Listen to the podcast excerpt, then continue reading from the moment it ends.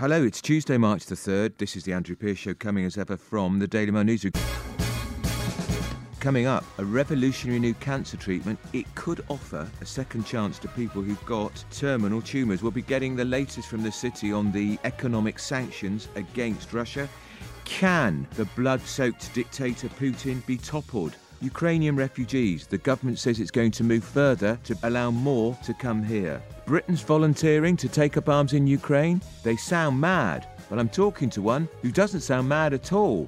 But first, I'm talking to a former Ukrainian MP and current advisor to Ukraine's Deputy Prime Minister about the growing humanitarian crisis as Putin commits war crimes in pursuit of his mad goals.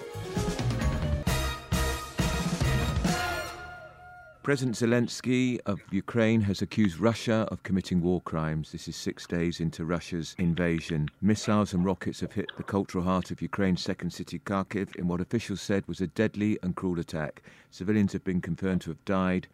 So, joining me now is the former Ukrainian MP Svetlana Zalishchuk, who is an advisor to Ukraine's deputy prime minister.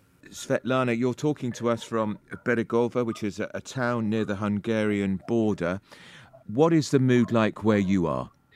It's uh, pretty safe here. We don't hear, hear any shellings, but at the same time, many people with their kids uh, and vulnerable, I don't know, grandparents also try to uh, cross the border and go uh, somewhere abroad, uh, trying to save their families. So, are you on your way into Hungary or are you going to stay where you are? We would like to stay where we are. We would like to stay in Ukraine because uh, I'm personally I'm not ready to be called a refugee, and I also want to be a responsible and useful citizen on the ground. So, uh, for example, I'm trying to talk to journalists, yeah. international journalists, to report of of on what's going on here and what can be done. We also coordinate some logistics to bring humanitarian aid and to bring some uh, weapon even. Uh, so this is also part of my job at the moment. Uh, at the same time, there are a lot of ordinary people who, for example, stayed in Kiev, uh, capital of Ukraine, yeah. or small towns around the capital, and we are trying to get them out from there because more and more Kiev and towns around becoming encircled by the troops, and people uh, uh, people already running out of their food, their water, supplies, medicine. So people don't have cars, or the roads completely ruined already on some of those uh, cities. So we're trying to get them out the, from there. And of course, we now know that Putin has ripped up the form book for how to prosecute a war. Missiles and rockets, Svetlana, are targeting civilian areas. Yes, from the very beginning, it looks extremely ugly and devastating, uh, an act of terror on on a peaceful country which has never threatened anyone. Today uh, at night, uh, I've seen pictures of one of the maternity hospital has been hit by a by a rocket uh, just outside of Kiev. Uh, and uh, you're right, Mr. Kharkiv. Uh, I think the whole world have seen those terrifying pictures of several ballistic missiles hitting the biggest uh, square in in Ukraine. Uh, and many civilians died, have been killed, and have been wounded, kids amongst them. Without a doubt, what's happening now in Ukraine, it's war crimes and crimes against humanity. And I'm with, I'm absolutely sure that Putin will be prosecuted in a new Nuremberg arms are being sent into Ukraine from the European Union, from Britain, from Sweden, for instance, Germany for the first time, arming a country that's involved in military conflict. What else do you want people to do, Svetlana? First of all, I would like to say thank you on behalf of all Ukrainian nation to all those people who are helping us not only to the governments, but to the governments in particular, of course, because they take the leadership to help us with weapon, uh, with protection, with humanitarian aid, and, and so on, but also to ordinary people who are sending small donations, just five pounds, sometimes can make a differ- difference if there are like hundreds and thousands of people decide to send those small donations. So we really feel it. And believe me, I'm here in this Beregova town and I'm talking to some just people in the streets and they discuss of what uh, UK leader said, of what German leader has said, and how do they help us. So we, on a very human level, feel uh, this this tangible tangible support. Now, I also want to say that unfortunately, some of the help has been delayed because Ukraine has been asking to deliver us weapon already for months. Because yeah. it was not a surprise that Putin has been preparing for this attack. He was amassing the troops um, around the Ukrainian border. We have seen with the satellite pictures that there are 150,000 military is standing there ready to attack. And we were asking for weapons, but some UK, European countries uh, refused us to do so because of whatever reasons. Yeah. Uh, so we would have been much better prepared if this coordinated response came in time. But now, coming back to, to, to now, still, yeah. I mean, uh, we feel this support. What has to be done? First of all, of course, we still need weapons. We still uh, we need uh, stingers uh, to shoot well to uh, deal with the missiles that are coming on, our peaceful cities. Uh, I think that there is the whole list that is being coordinated and articulated by our Minister of Defense. When it comes to humanitarian aid, I also hear that some towns are running out of food because shops do not work. The deliveries from abroad, for example, the supplies the, the, the, supplies are broken are not also delivered. So this is also extremely needed and and um, uh, uh, people really need it. Now i also want to say that our international response has to be coordinated and has to be strategic. We understand that putin is not going to stop right? He came here to kill. He doesn't believe in ukraine as an as a state ukrainians as a nation his somehow obsessive idea to conquer Kiev, uh, to make sure to to uh, make Zelensky surrender, uh, to make us refuse from our European idea, uh, ideas, and it's just not going to happen. So we have to be prepared for the future for even stronger response when it comes to sanctions and when it comes to resilience and resistance. So in my mind, we have to be extremely practical, and uh, I I do believe that if there is a force that can stop Putin, it's his people. It's Russian people, angry Russians standing mm. in the streets and protesting against their own leader and asking their own leader to stop this war. So, this is where we have to make an impact so that all Russians really feel that this is war again against humanness and they would be our allies in Russian streets.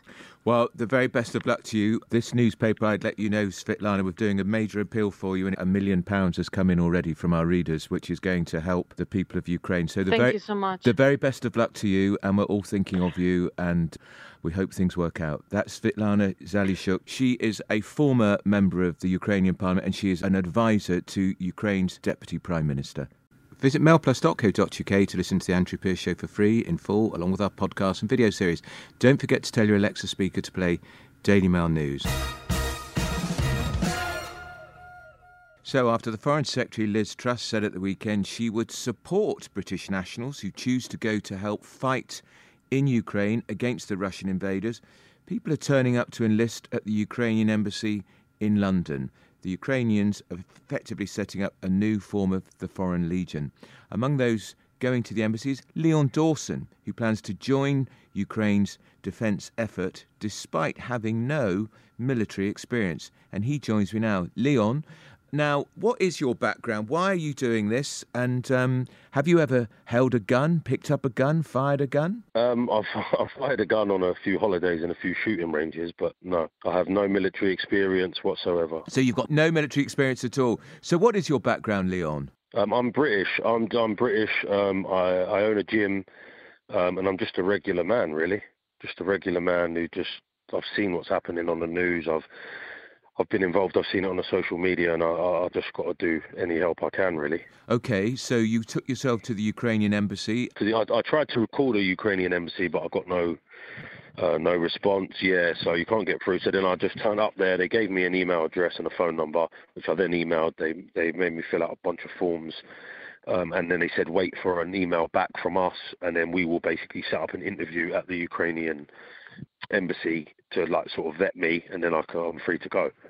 And what happens? You fly to somewhere like Poland, do you, Leon? And then Yeah, you fly to Poland and then you just get you. I think they pick you up because we was the plan was originally was to go on the train, but they've stopped all trains into the Ukraine, obviously. yeah, so you'll probably be there in Poland with other people from around the world who want to do this, I should I should think so. Yeah, I should think so. and yeah. they'll give you some military training first, presumably. Presumably, yeah. Presumably. Because a man with a gun who doesn't know how to use a gun could do more harm than good, of course. Of course, yeah, of course. I think if your intentions are pure, you're fighting for the right team, and you've got a little bit of common sense, I shouldn't think you get in too much trouble. What's your view of your family about this, Leon, and your friends? Uh, they're they're they're all upset. They obviously the people keep telling me the same thing. It's not your fight. It's not your problem. Stay at home.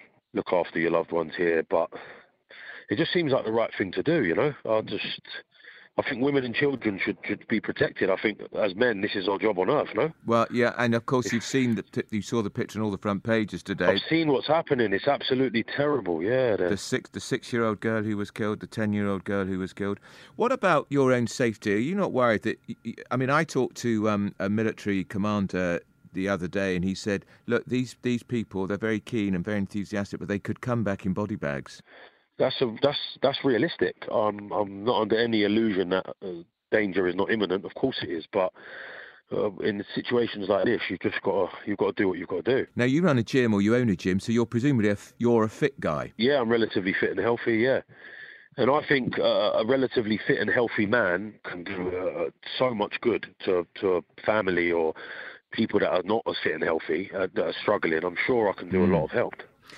And what about what do the people think at your gym? they think I'm absolutely crazy. Everyone just keeps thinking, "Wow!" Like a lot of people, to be fair, have been really nice. The messages I've got are really nice. People are sort of like commending me for for the for for having the bravery to go.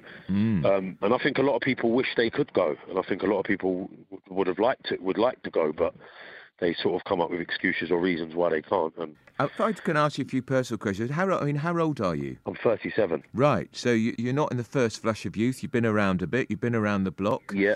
I mean, do you have a wife or partner? No, no, no. I'm single. So you're single. So that's probably as well, because I don't suppose your partner would be too keen. No, definitely not. No children. No children. No. And what about your mum? What does she think about this? she's tried to talk me out of it and tell me that it's a terrible idea and not to go not to get involved in it. But deep down, I, I think she'd be proud when I go. I've made my mind up. Yeah. You've made your mind up. Okay. Have you set your heart on where you want to go? Do you want to get to Kiev, the capital, or just wherever they send you? Yeah, I want to get wherever they send me. I guess so anywhere I can I can be of help. I'm going to be of help. Whether that's fighting on the front line or uh, escorting people to a hospital, I don't really care what I what I do as long as I can help. So what, you, you happy to drive or something like that for them? Drive ambulances? Happy to do absolutely anything. Yeah, anything. Yeah. Right. And, and uh, have you had any sleep since you decided you're going to do this? Not much, no, not much. Uh, so, um, it's a really weird feeling. It's becoming very real now, and it's, it's, it's sort of it takes over. Yeah. You sort of can't relax. I'm very anxious. I, I just want to get out there now. Yeah. So waiting around for the for the paperwork to be sorted out is, is very frustrating. Do you know this part of the world, Leon? Have you ever been to Ukraine or Poland? Never. I've never been to the Ukraine or Poland in my life. No, never. I've never been to Ukraine, but from what we see, Leon, it's a very beautiful country, isn't it? Yeah, well, it was before the bombing. Yeah. I know. And let's hope we can stop more of that, eh? You're obviously inspired by the bravery of the Ukrainian people who are holding up Putin's army, aren't they? Oh, they're, they're unbelievable. That, is what makes you want to go and get involved. They are that heroic. They are they are that brave. There's women and children making Molotov cocktails and trying to fight off the, and the, you just must understand how frightened and scared and alone these people must feel. Hmm. Well, So I think you just got to do what you got to do. well, Liam, we, we'd love to keep in touch with you. Think very hard and be very carefully before you go, because it's going to be very dangerous. Yeah, I fully understand that. Hopefully, I'll be able to speak to you when I get back. Well, we hope so. Maybe we'll be able to talk to you while you're there. But, Liam, if you're going, take care of yourself and very best of luck, all right? Great to talk to you. Okay, thank you very much. God bless. Goodbye. Visit mailplus.co.uk forward slash subscribe to get access to our podcast, videos, opinion pieces, and much more. Don't forget to get in touch by tweeting us at mailplus or me at Tory Boy Pierce. So, could Vladimir Putin be toppled? The high security bubble the former KGB agent lives in makes this an unlikely scenario, at least for now. But writing in the Mail today, Edward Lucas, senior fellow at the Centre for European Policy Analysis, he's also author of Deception, Spies, Lies, and How Russia Duped the West, says there's a scenario whereby Putin's 22 year reign could be brought to an end. And let's be honest, it couldn't come quick enough. Edward Lucas joins you now. Edward, I was very struck in the piece you wrote today, not least about how haunted Putin is by what happened to Colonel Gaddafi in Libya. Yes, he has a macabre fascination with the way in which other dictators have ended, um, not just Saddam Hussein being dragged out of a, a bunker, but also um, particularly this um, footage of Gaddafi um, hiding like a rat in a drain and then being um, appallingly assaulted with a bayonet in a way not suitable for description on your podcast, and then and then and then be beaten to death. And he he knows that in Russian history, uh, if you go back over the centuries, it's really risky being a Russian leader. And he he sort of fetishizes this, and and one it's one of the reasons that he's never stepped down from power, even though he um, has at times looked quite bored and unhappy in his job because he doesn't protect, believe anyone will protect him if he's out of power. And I think the, the real truth is that even being in power is also um, quite dangerous by in Russian historical standards, and that's what my piece is about. Yeah, and you, you make the point. He's got a vast security apparatus, uh, military units on 24 hour standby, an independent spy network, power to snoop, bug at will. But for the first time in years, ordinary Russians are suffering severe pain, cash machines are being emptied, the country's foreign reserves are running low, inflation rocketing, interest rates have soared, but that didn't stop the ruble from still collapsing. And of course, thousands dying in a conflict that isn't going as well as he expected. That's right. And so, really, his rule rests on two legs. One is the idea of ge- geopolitical glory, that Russia is now strong, respected. It's not the basket case of the 1990s. And that's running into trouble in Ukraine, with both the war being bogged down and the world really almost united in condemnation of Russia. And the other big thing he had was stability at home, that this has been the last 22 years is the longest period in Russian history of modest personal freedoms and limited prosperity. And he has allowed Russians to feel that today is going to be the same as yesterday and tomorrow is going to be the same as today. And that's actually hugely important for Russians who've experienced so many upheavals. And that's under threat too, because suddenly the economy's in the tailspin, shortages, people don't know where they can get cash out of the cash machines, the ruble's not worth anything, um, people losing their jobs. And, and so both the legs of his regime are really being hit simultaneously by what he's done. And you create the scenario where, imagine, for instance, daily sit ins begin in Moscow, Soldiers' Which was a movement founded in 1989 to campaign against the brutal treatment of conscripts. We hear, don't we, anecdotally from the front line in Ukraine that the, many of the conscripts didn't even know they were going to fight against Ukraine. Uh, people they often think of their kith and kin. What if those protests were to start in Moscow and then to spread around the country? Or vice versa, starting around the country and spread to Moscow. But you're absolutely right. We think 5,000, maybe more Russians have been killed in the in this botched war in Ukraine, and every one of them leaves a mum and a granny and quite like a girlfriend and maybe a sister. And Russian women are very, very determined when they get going. And not the Russian men aren't as well, but there's a sort of particular steel in the sort of way Russian women go about things when they think they're being maltreated and their loved ones have been sacrificed in a senseless war. And that's why the Soldiers' Mothers Committee was such a formidable campaign in the 1990s against the brutal treatment of conscripts through military bullying and then the wars in Chechnya. And so I wonder if that started going again, then the police would be in a very difficult position. You're going to get beat up a lot of grannies, or do you risk the protests swelling? And I'm hypothesizing that, or speculating that maybe told to go and beat up a lot of grannies, perhaps one of the police commanders would switch sides, and then the, that would give the protest sort of extra rocket fuel. And of course, military commanders who may not like the fact so many of their young conscripts are dying. They might not like the brutal tactics that are being used. The cluster bombs we've heard have been used, which are illegal. The other tactics which are designed to kill civilians, Edward, that could also repulse some of the military commanders who could also, you speculate, turn against the despot. Exactly. So you may get desertions, troops just walking away. You may get defections, troops going to the other side. You may get mutinies, and all of those, obviously, to be strongly encouraged. The Ukrainians rather brilliantly are offering, I think it's a million rubles to any Russian soldier who switches sides. Um, we should be you know, supporting that.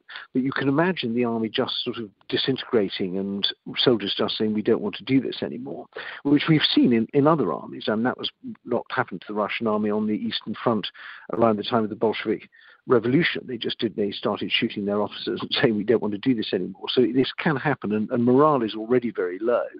And we see from the appallingly bad planning, lacks of lack of fuel and ammunition, and out-of-date meals and so on, how badly Russian soldiers are treated. So I think that that you can imagine the sort of the, the rot setting in from the front and going back and you know feeding back into, into Russia, and that would put the regime under huge strain as well. Just finally, though, Edward, the worry is where you make the point a deranged and cornered Putin, if things were going badly wrong for him, could he lash out? Could he trigger the nuclear apocalypse? He's got the world's largest nuclear arsenal. Yes, so I'm even one nuke is one too many if it's used. And there's lots to worry about here. One is he tries to nuke his way out of it. And then that raises the spectre, the spectacle of whether, or the spectre of whether a some one of the regime insiders might say the boss has gone mad, we have to do something. There's also the danger of Russia breaking up, which um, I covered the you know, former Yugoslavia, and I remember how awful that was, and this would be Yugoslavia with nuclear weapons, so that's not anything to look forward to. And the third worry is that whoever takes over from Putin might not necessarily be a born again Democrat, but some kind of General Galtieri figure, who, and, and I've always argued, and I'll leave you with this, that our problems with Russia actually predate Putin just we didn't notice in the 1990s.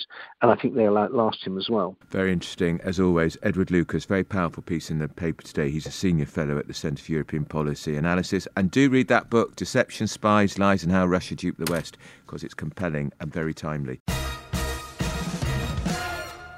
Time for our regular city update with Ruth Sunderland, Group Business Editor at the Daily Mail and Mail on Sunday. Huge story again, Ruth, coming out of Russia. Both BP and Shell, are they pulling out?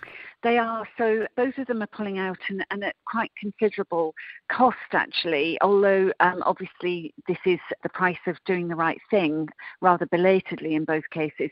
So in, in, in the case of BP, the cost of pulling out could be as high as 25 billion dollars, mm. which is obviously obviously quite huge. That that's not nailed on yet. That's just you know what what analysts are saying and based on rather limited information that the company's given itself. Um, these things are a bit problematic because, to take BP for an example, they had a big investment, 20% stake in a company called Rosneft, which is quite literally putting the petrol into the tanks going into the Ukraine. So obviously that wasn't a tenable investment for them to hold on to, and money from that was going into all of our pension funds, which you know is not not I think something that the average British saver would want to be would want to be paying for. The problem is they've said they're going to exit these investments. Same thing with Shell, but how exactly? Who do you sell this stake to? Who wants it's it? Difficult. Who wants it? Well, maybe the Chinese. Pariah. Pariah yeah, investment. God. Completely pariah investment. So maybe the Chinese would buy it maybe the Qataris would buy something like that. Would anybody in Russia have the money to buy it, Ruth? Would they want it? Well, probably not. I mean, I guess, you know, the other thing that might happen is that President Putin might simply seize it, mm. you know, which is not beyond the bounds of possibility. But, you know, you, either way, I think you have to think, well, this, this is an asset that is now worth nothing or near to nothing at the moment. What, one of my questions about all of this really is we've had all sorts of woke ESG, environmental, social, and governance investment in the city for years, and all they've been preoccupied with is, is green issues, but nobody said anything about the fact that these companies have been doing business with Putin for decades. And it's hardly a surprise that, I mean, okay, this, this, extent of this is a big shock, but it shouldn't come as a surprise that Putin is a corrupt and bloodthirsty individual. I think we've all known that for, for a very long time. He sent his troops into Georgia in 2008. He annexed Crimea in 2014. And still, these wretched oil companies kept their money in Russia because they were doing very nicely out of it, presumably. You're absolutely right. So BP has made literally billions. Five billion dollars of dividends from Rosneft in the in the past nine years that it's been invested in that. Um, really, you know, large sums. Rosneft ac- accounts for a huge proportion of its production and its reserves. I mean, it, it's saying, by the way, that it thinks it can carry on paying its dividends to UK shareholders and others as before, which again is just a, a, measure of the size and scope of this company. Bernard Looney, its boss, said, it, you know, it was BP's like a cash machine at the moment, and, and he's not wrong. By the way, just a little fact here. Bernard Looney, the boss of BP, also announced rather quietly that he's stepping down from an organisation called the Russian Geographical Society. He said this on Sunday. Now, that might sound fairly harmless, you know, it might sound like it's just one of those do gooder institutions. But the chairman of that is none other than Vladimir Putin. Ah, so he God. really was. Ah. Rubbing shoulders with the Kremlin. And, you know, I think really there you have a man with quite a bit to answer for, albeit, or credit to him, he has done the right thing in the end, but Eventually. Not, not until it got right to the brink. Fascinating, Ruth. Absolutely fascinating. Giving you plenty to write. That is Ruth Sunderland, who is, of course, Group Business Editor of the Daily Mail and the Mail on Sunday. So, a revolutionary new cancer therapy could offer a second chance to people with terminal tumours. 66 skin cancer patients took part in a trial of tumour infiltrating lymphocytes, many of whom had been given only weeks to live. Now, the therapy worked in more than a third of the cases. Now, joining me to talk about this is Dr. Andrew Furness. He's a consultant medical oncologist who specialises in the treatment of cancers of the kidney and skin. Dr. Furness, well, this seems to be a game changer. Thanks very much for sort of raising the profile of this work. So, we really want to try and bring the benefit of using the immune system or the power of the immune system against cancer to more patients. It, it is the ultimate tool. You know, it's in the body. It never goes out of the body like a chemotherapy drug might do or other medicines. Um, you know, they work when they're in the body, but not after that. The immune system has a memory. Um, it can adapt, so it's something that can adapt to cancers which are constantly evolving, and it can keep coming back in waves and waves. So it, it, it's an excellent tool. The issue is that current ways of using the immune system, so-called immunotherapies, don't work for many patients and many different cancer types, and there are a number of reasons for that. And so there are lots of efforts to work out, well, are there other ways by which we can harness that power? And one of them is what you just mentioned tumor infiltrating lymphocyte therapy. So, what this involves is doing a, a, small surgery. This is not to try and remove all sites of cancer, it's a dedicated surgery to remove a very small lump of cancer. Typically, that would just be a small day case operation. And then that cancer goes in under very sterile conditions and regulated conditions to a manufacturing lab where they isolate the killer immune cells. These are T cells. Some of us might have heard of the, in the context of COVID, um, are cells which normally kill viruses, but they're also very good at killing cancer cells. So those T cells are isolated from the tumor, which comes from this small operation, and expanded up to very high numbers, the many billions. Um, and then patients come back into hospital and receive those many billions of expanded cells into a vein before having a treatment afterwards to promote them to expand further. And the really exciting thing is that you can take patients that don't appear to be benefiting or haven't benefited from current forms of immunotherapy, and as you mentioned, roughly 36% of them responded to the treatment.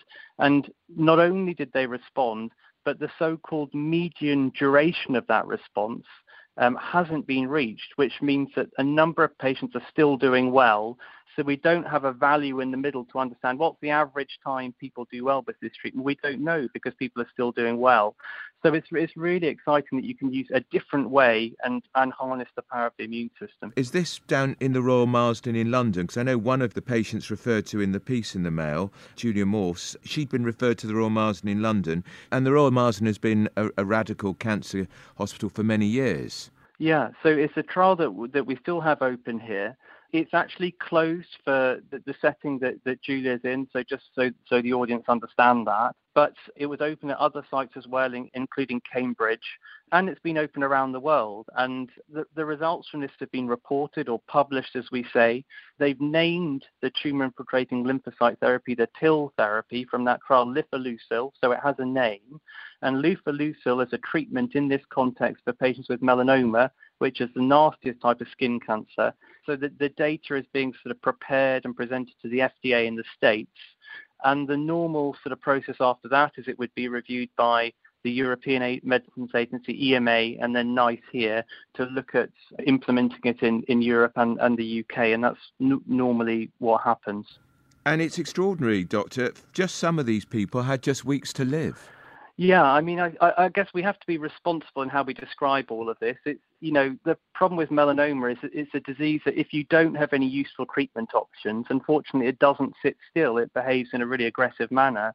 And so some patients, in the absence of any good treatments, would have a, a very limited time to live. So it can be game changing in that context. Melanoma uh, where nothing has worked is a really dangerous situation to be in. I think what, what I might just say which I think is even more exciting, is this same treatment has been trialed earlier on in patient pathways. So, as a first immunotherapy treatment for patients. And in that context, the data that's been presented so far shows that roughly 80% of patients benefited, um, amongst the small numbers that have been reported. Um, also, good responses in patients with head and neck cancer, cervical cancer. So, so this looks really exciting. And, and this is only one example of a new pillar of immunotherapy, so-called cellular therapies. And that's something that we're really, myself particular, focused in research here. So we're really excited as to sort of what the future might hold from that perspective. And can I ask you just finally on this, Doctor? I know you appreciate we've talked about other cancers at the end, but skin cancer, just how big a problem is that now in Britain? Because we tend to think, oh, well, we don't live in a particularly sunny country, but it is a growing, growing problem, isn't it? Yeah, you're right, Andrew. We don't live in a solid, sunny country, but COVID aside, the world's become a smaller place, hasn't it? So we all travel more, we all get more sunlight, probably from earlier ages. And melanoma is, as I mentioned, the nastiest type of skin cancer. The incidence of melanoma has quadrupled since the 1970s, and it's now the fifth most common cancer in adults. So um, that that includes, you know, many melanomas. Just for people listening, as in moles that arise in your skin. About eight out of ten are cured by surgery, so that should really be remembered. And what we're talking about, you know, more difficult situation is when melanoma reappears at a distant site. And that's where these treatments are being trialled. All right, well, that's really interesting. And the very best of luck with it, Doctor, and very well done. It's very exciting. And um, we share your excitement. That's Andrew Furness, consultant medical oncologist, talking about this remarkable treatment. That's what we've got time for today. For the latest from the Daily Mail, download the Mail Plus app every weekday at 5 pm. You can listen to me all over again. I'm Andrew Pierce. This is The Andrew Pierce Show. I'll be back tomorrow. Have yourselves a great evening and good night.